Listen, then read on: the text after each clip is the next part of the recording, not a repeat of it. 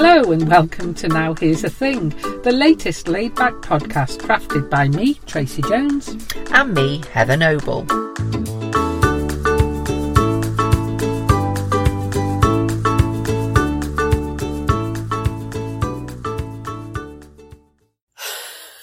Right.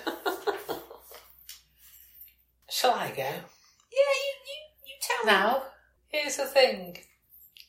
So, how many times do you reckon we lie on average in a day? Crikey, I don't know. Depends. Depends who you're with. Depends what you're doing.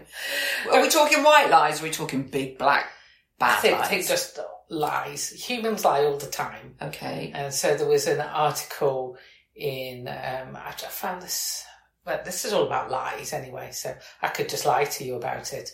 Um, there was an article in July 2022 from Big Think about uh, lying, and then there was another one saying um, that we're not as good at spotting liars as we think we are from November, just now. Now. Mhm. Yeah, so apparently, on average, humans lie 30 times a day. Gosh, okay.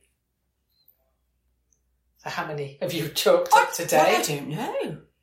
So there was a theory of this idea of epistemic vigilance. So epistemic vigilance is an argument that says we possess all the tools to identify and call out lies. So um, there's a paper, quite a famous paper, I've never heard of it, called um, by um, authors Sperber et al. Whoever the et al. That's everybody else, Yeah, isn't it? Sperber and everybody else, um, argued that humans have a suite of cognitive mechanisms for epistemic vigilance targeted at the risk of being misinformed by others. Uh, in English, we've got a built in lie detector. To protect us. Yeah, Okay. to keep us safe. Mhm. However, there's another more recent um, paper um, which says that um, that's not right. Okay. Who's telling the truth? Yeah. Um, so apparently there are two um, reasons to argue for this epistemic vigilance. And one is that um, we tend to be a truth default species. So we assume that most people are telling the truth Yeah. from the start. And then over time, if they tell a lie, we'll readjust. Yeah, So okay. we'll change our expectations. So um, clearly they're wrong. We're not going to ask them about that again, or they're a liar. Um, and the other strand that supports epistemic, um, epistemic vigilance, sorry, is that children learn very early who to trust and not to trust. That that was the reason for us having this inbuilt. Are they taught that, or do they do that naturally? I wonder, children. So naturally, I think that one was saying. Okay. um, Pascal Boyer, a psychologist, said there seems to uh, the children seem to be sensitive to the dis, uh, difference between expert and novice. And then later, as they grow, toddlers use cues of competence to judge different individuals and mistrust, mistrust those who've been wrong previously, even as a toddler. they're quite harsh. So that's what that argument about epistemic vigilance Okay. Okay, and that we we look for truth over falsehoods. Mm-hmm. However, there's another philosopher called Joseph Shieber or Shieber. I'm not quite sure. As as always, we never really know how to pronounce these names. But Joe thinks that that's not right. He doesn't dispute the fact that we're vigilant. He just says it's not epistemic. Okay. So it's not inbuilt into Yeah, yeah. us.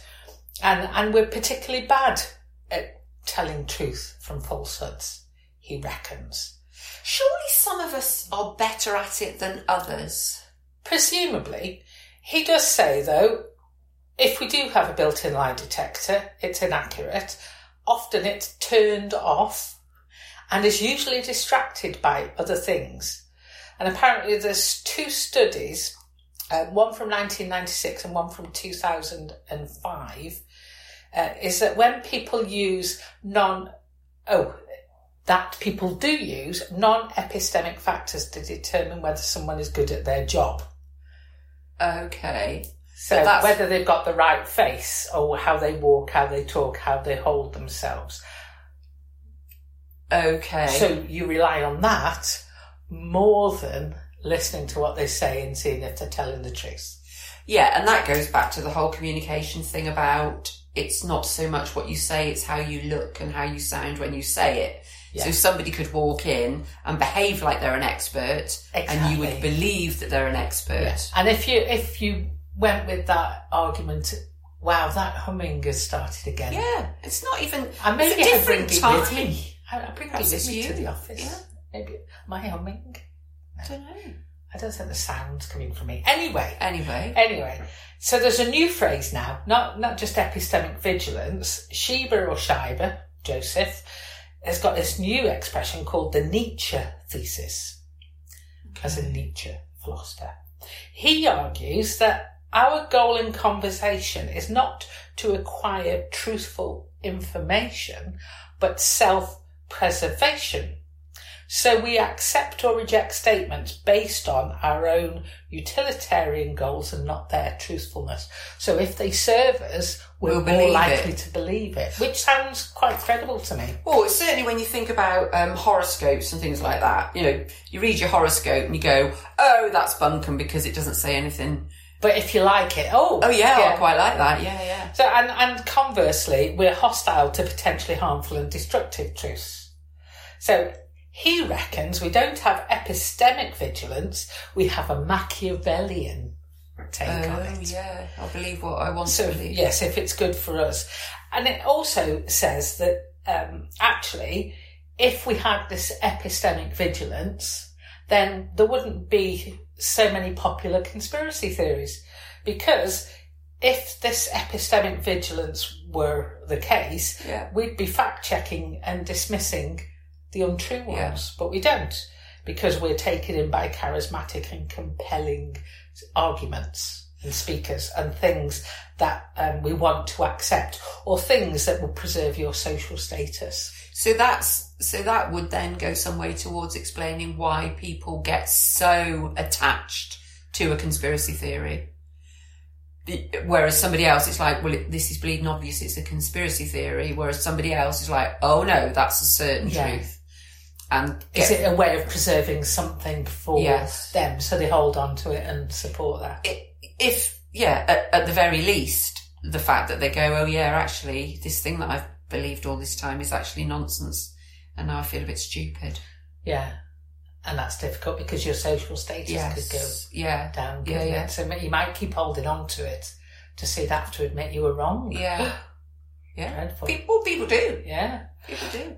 So then on bigthink.com, that, that article I was reading about the Nietzsche um, thesis also linked into another article called Three Rules to Catch a Liar. Mm. So, how do you catch a liar?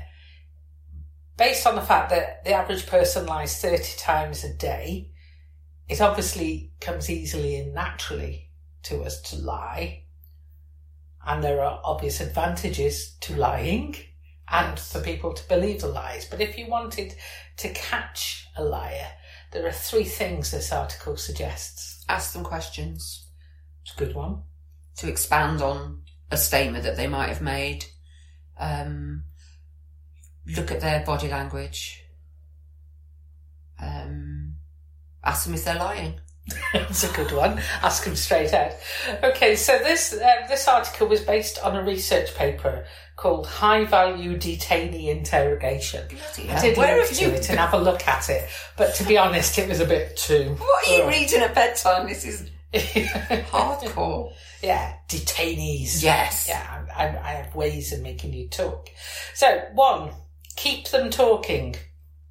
So, liars are often hesitant or unable um, to talk more about what, what they're discussing because they can't draw on real memories or they lack the imagination to fabricate the detail or feel as that they will give themselves away. So, they tend to give slightly less Yes, detail. okay. So it's better to get them to, as you say, asking questions, but rather than in an accusatory way, Yeah. just get Tell them me into more about that, conversation. yeah. yeah. So be a good listener. Listen Yeah. to them, ask them questions, keep them talking. So tick there. Well done, Heather. And oh, especially unexpected questions. So that a good liar will probably prepare for expected questions, maybe even practice it, but ask them a slightly unexpected one. Listen to their feelings is rule number two, or lack thereof. Okay, so this is something they call referred to as reality monitoring, the process by which an individual attributes a memory to a real experience or to imagination. So what, what the article says is when we recollect a true memory, we reference sensory details as well. Yeah, okay. How it looked, how it smelled, how we felt about something, and would talk about specific details of it. So if they're making it up, they may be just more logical and matter of fact and tell you the actual details rather than how it made them feel. So truth tellers will include sensory descriptions, liars won't. That makes absolute sense, doesn't it? Because, yeah, as you say, they've got nothing to draw on because they can't tell you how it felt because they don't know how it felt because they didn't do it or they don't believe it or Yeah. they don't know about it or whatever. There's a nice example here. It says, for instance, suppose you're walking home from the cinema. With a true memory, your recollection will likely focus on the sounds. So the sound of a bus, splashing a puddle, or your grumpiness at being wet, etc. If it's false, the story will more likely be, it was raining and I had my umbrella. Yeah. Yeah, yeah. That's okay. interesting, isn't it? And then the third one, get them busy. I like this one. Lying is multitasking. So it can be quite difficult if you're doing something else as well. Because liars must plan what they say and remember to play the role and suppress the truth. So if you keep their brain too busy doing other things, they don't have enough mental resources left over to lie or lie convincingly. A bit like patting your head and rubbing your stomach or whatever it is you do or try Yes. to do. Yeah, you can't. One of them will go and it might well be the lying bit Yeah. that wavers. So two interesting little um, tips here. Not saying that you need to use these, Heather. Well, I'm worrying now at what lies I've told today. Well, so if you suspect, Well, that's a lie. I'm not actually worrying. no, you're not really. how, how does that make you feel, Heather? and while you do that, can you just do this Rubik's cube Yeah. you tell me about it? So, if you suspect your partner of cheating, Yeah. ask them questions while they're driving. Okay. Or if you think someone is inventing an alibi, get them to tell the story backwards, which is much harder to do Oh, if you haven't done it, yeah.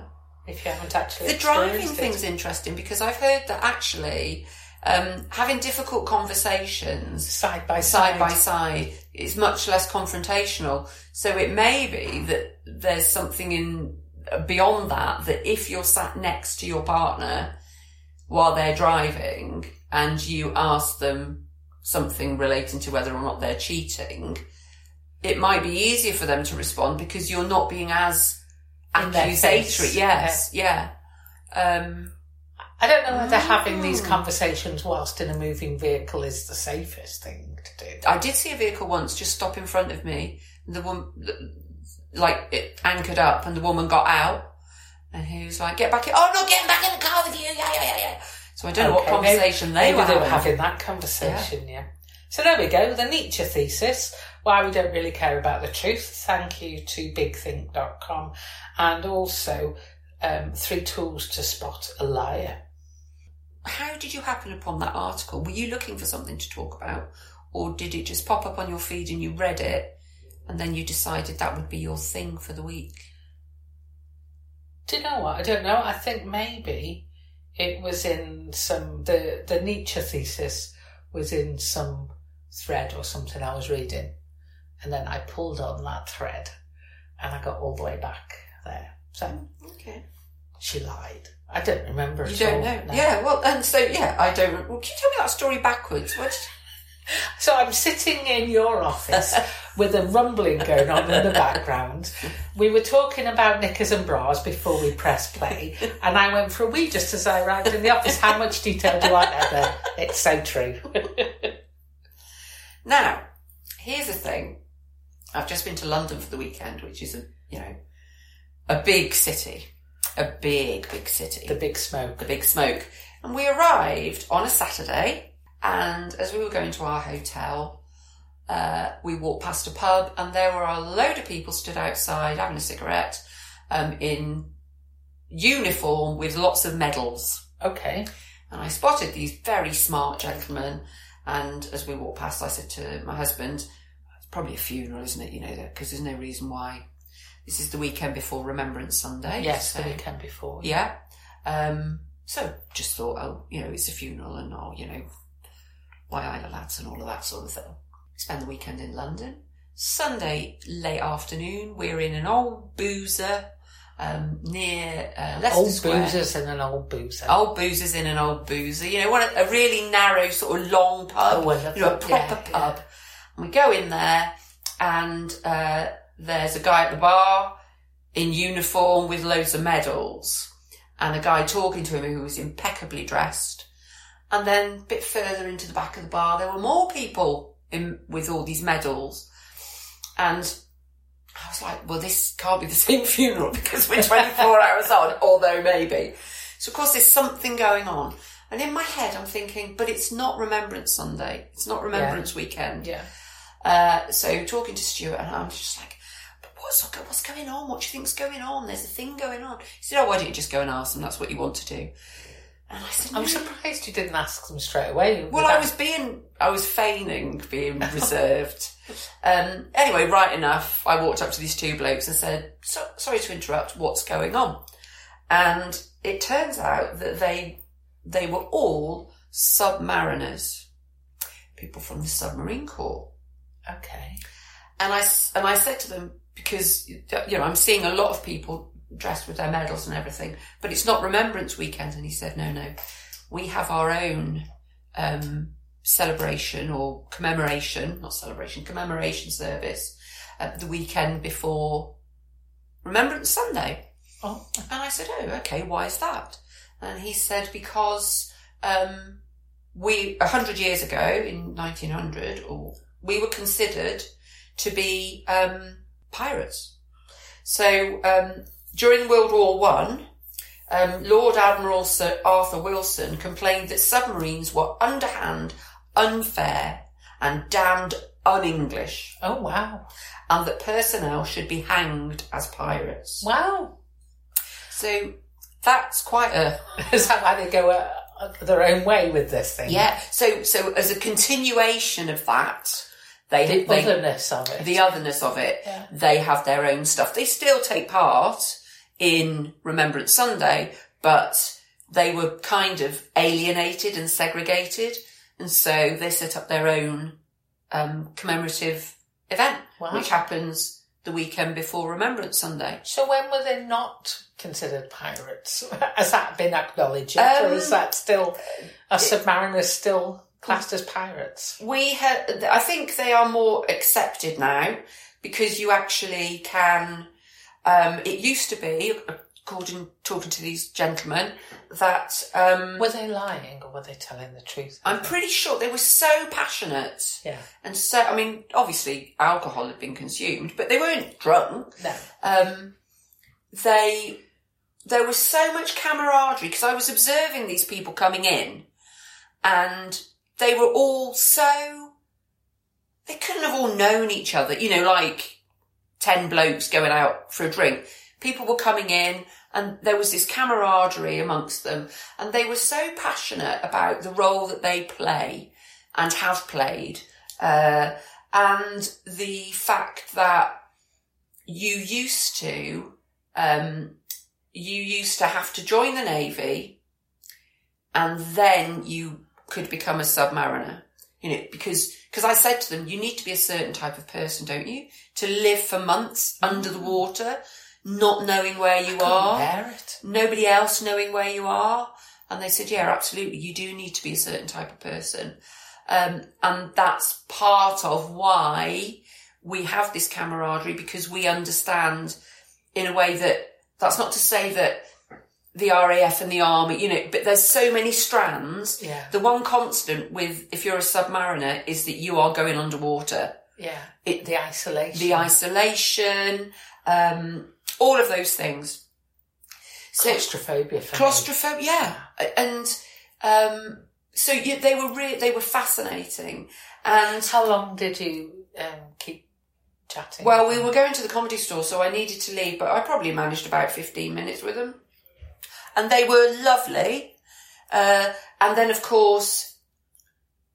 The whole nuclear submarine thing, I get that. But they were all wearing a gold badge that was like two dolphins sort of diving towards each other. Um, and then those who'd worked on nuclear submarines had the same badge but in sort of pewter. And then they got all these medals, obviously. Uh, I've always been fascinated by submarines ever since I found out that they were a thing. And I always assumed that submarine, I like big stuff. I like submarines, aircraft carriers, jets, tanks. I'm not from a military background. I just, I just, big, I like big trucks. I like, you know, big kit. Uh, I like, do you get the gist? yeah. Yeah. Um, and I always thought that submarines were long, like a, like a torpedo Like a shape. pencil. Yeah, and when I found out they were more like a hot water bottle, I was like, oh my gosh, what? So there's like upstairs and downstairs, and so they're actually very. There's a lot of them under the water. Um, I ha- I've had the um, privilege privilege of seeing a couple of submarines. One um, in the uh, off the Isle of Skye uh, in Scotland. Just you could just see the top of it. And I remember being on holiday in Turkey once, and a white submarine was moored, um, and it was a, a Greek um, submarine. So I just think they're great things. Have you ever been in one? No, and I think the claustrophobia bit, I, I think I would find challenging, even just to go on board one. But I thought I'd have a little look and see um, what. So the Submariners Association they talk about the fact that they were all in London. Uh, the first ever Submariners Memorial Service was held in 1923, and every year the remembrance has been held the week before the main remembrance commem- commemorations, so that they can attend both, but um, so that they don't let go of this fact that they were, you know, a- other ostracised. Yes, yeah. So then when I go on and I find the use of the Jolly Roger as a flag for submarines, and that's also true of submarines in other countries. How many submarines do you think we've got? Two. No, we've got 10 at the moment. Uh, we used to have quite a lot. Um, but, and I did have, where's it gone now? I had a nice chart of the number of, the Chinese and the Russians have the most submarines, which is no big surprise. Um, and we've got 10. Uh, so, our first Royal, the first Royal Navy submarine, um, was Holland. Holland one, and it was launched in 1901. Wow. So it was the first time we had submarines.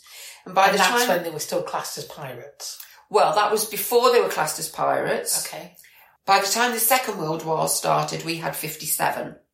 The comment of the uh, underhandedness and everything was made in 19, 1914, I think it was. Okay. Yeah. Yeah. So, so China has got 78 uh, submarines. Russia's got 70. The USA have got 68. Wow. Um, We've got ten. And we've got 10 um, just The behind seas are- Greece. Seas are quite busy with submarines. They're quite big though, aren't they? The seas. The sea. And again, this was one of the things that the, the guys were saying. And they weren't being, it wasn't bravado or anything like that. He said, there is so much that the submarine fleet are doing that literally two or three people know about. Wow. and it's not necessarily always what people would think that they're doing. So the contribution that they're making to security for our our islands is pretty significant, but we We don't hear about it. we don't hear about it. They can't tell their families. Um, where they are. They can't have contact with their families. And they were talking about one of the reasons why they do, they continue this event. Uh, and in fact, there was a, a young uh, submariner attending this year who was 17. Uh, So they had somebody who was 17 and they had a veteran who was 100 at this same event. And they were talking about recruitment into the service is really, really difficult Yeah, can because can you imagine a young person today not having access to a device 24 7? Yeah, How do they maintain their friendships? Exactly, yeah, exactly. So that wasn't so much of an issue for a lot of these guys who are now retired because you sent letters. So it would just be like, well, I won't be writing to you or phoning you on a Sunday or whatever. That's not quite the same as I won't be in immediate contact with everybody and the outside world. And so they're having to really think about how they recruit people because of this, just this, that one dynamic Wow. makes it um, not appealing to so many young people. So they're more likely to go into the general navy than than into the submarine. Fascinating. And I, I applaud you and thank you because you bring the the interesting stories by just going and having a conversation having with a- somebody. You can't ignore these. You know, I just dismissed it. The first lot, I thought this is obviously a funeral. You know, how sad. And then it's like there's something going on here, and they all are in And the I same. need to know and I need is. to know. Yeah, and I need to know. They were lovely, and they were really lovely, and they were really willing to talk about it. And not like pirates. Well, not at the point at which I saw them. I mean, what happened later? They could They have. get their cutlasses out. Yeah, exactly. All sorts of things could have clicked off. Now Here's the Thing is a Jones and Noble production, brought to you every week, Well, maybe not every week, Heather. recorded with an iPhone, a microphone, and lots of hot air.